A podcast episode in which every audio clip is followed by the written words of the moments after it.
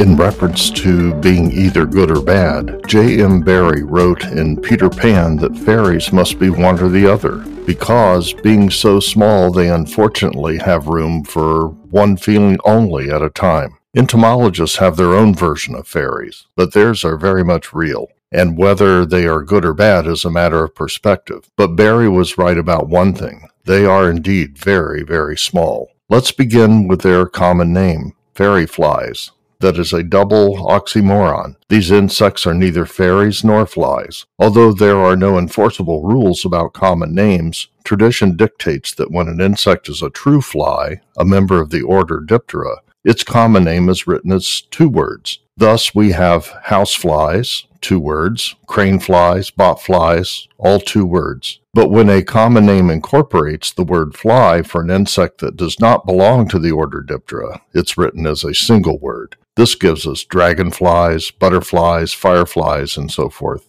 And it gives us fairy flies, which are in fact teeny tiny wasps. Any species of Hymenoptera in the family Mimaridae is known as a fairy fly.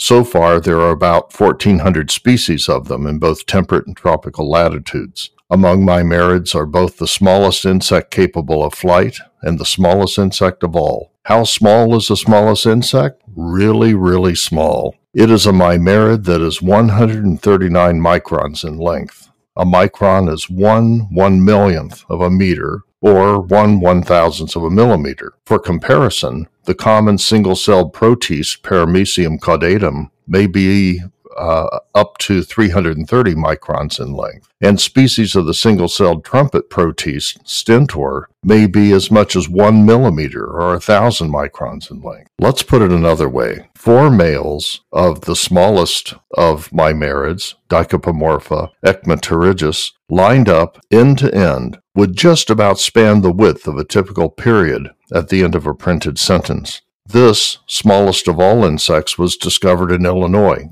Males are smaller than females. They have long legs, especially the hind pair. They have no eyes, no wings. Their mouth externally appears as nothing more than a small round hole. Their antennae are reduced too, appearing as a pair of giant ear like lobes. Like all mimarids, they are parasitoids on the eggs of other insects. The males in this case never leave the host egg, mating with one of their sisters in situ.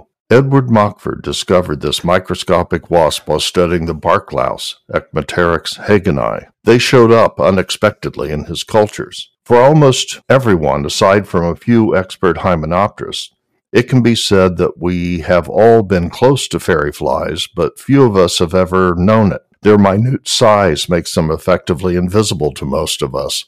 Yet they are among the most common chalcidoid wasps. Wings for the many mimarids which have them are slender with fringes of long bristles. Another mimarid, discovered in the Hawaiian Islands, Kikiki huna, is the smallest flighted insect, there being a distinction between insects capable of flight under their own power and those which glide or float on airwaves. Its name, among the most fun to pronounce in entomology, is derived from two Hawaiian words, both meaning tiny bit. Another wonderfully named fairy fly is Tinkerbella nana. The name of the genus uh, comes, of course, from Peter Pan, and the specific epithet for the dog Nana, which also appears in the same children's story, which incidentally also aligns with the Greek word for dwarf, nanos. Entomologists Huber and Noyes, the scientists responsible for the discovery of Tinkerbella and Kikiki, have provided a fascinating discussion of the reasons that there is a lower limit for just how small an insect can become and still remain a functioning animal. But that's a story for another day.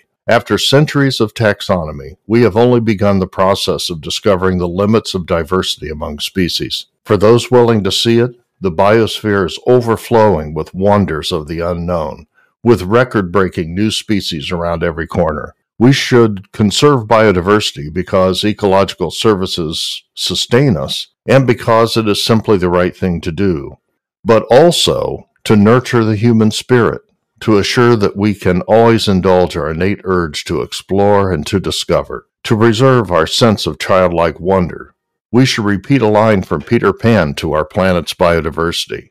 just always be waiting for me. For the Species Hall of Fame, this is Quentin